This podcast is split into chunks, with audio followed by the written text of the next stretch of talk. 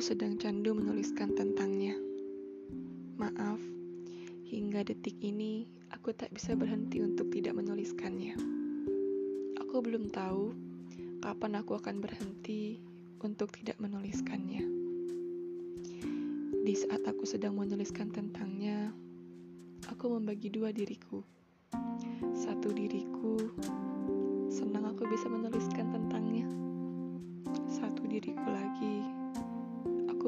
menuliskannya. Aku senang akhirnya aku bisa rajin menulis. Yang aku tidak suka, mengapa harus menuliskan tentangnya. Sejak pertama kali aku menuliskannya, ada sebuah ketakutan. Aku tidak bisa berhenti untuk menulis tentangnya. Sekarang, ketakutan itu nyata.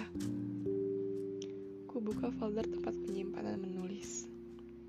Ku rapikan dan ku kategorikan semua file. Setelah selesai, aku dikejutkan oleh diriku sendiri. Isi folder tentangnya begitu banyak.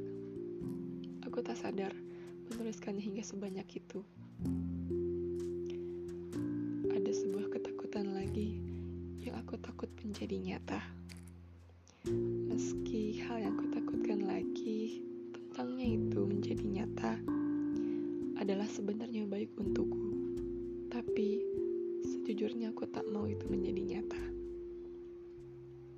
Aku menuliskannya bukan sebagai pengakuan masih ada perasaan atau tidak. Aku menuliskannya bukan untuknya. Aku menuliskannya bukan juga untukku. Tapi Aku menuliskannya hingga detik ini untuk sebuah kisah.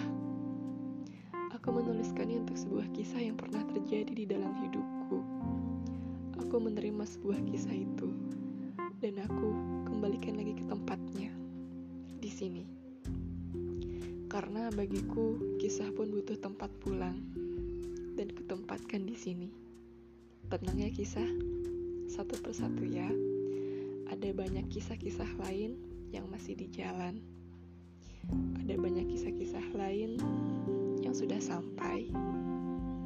Ada kisah yang sudah pulang. Akan kutempatkan satu persatu di sini salah satunya.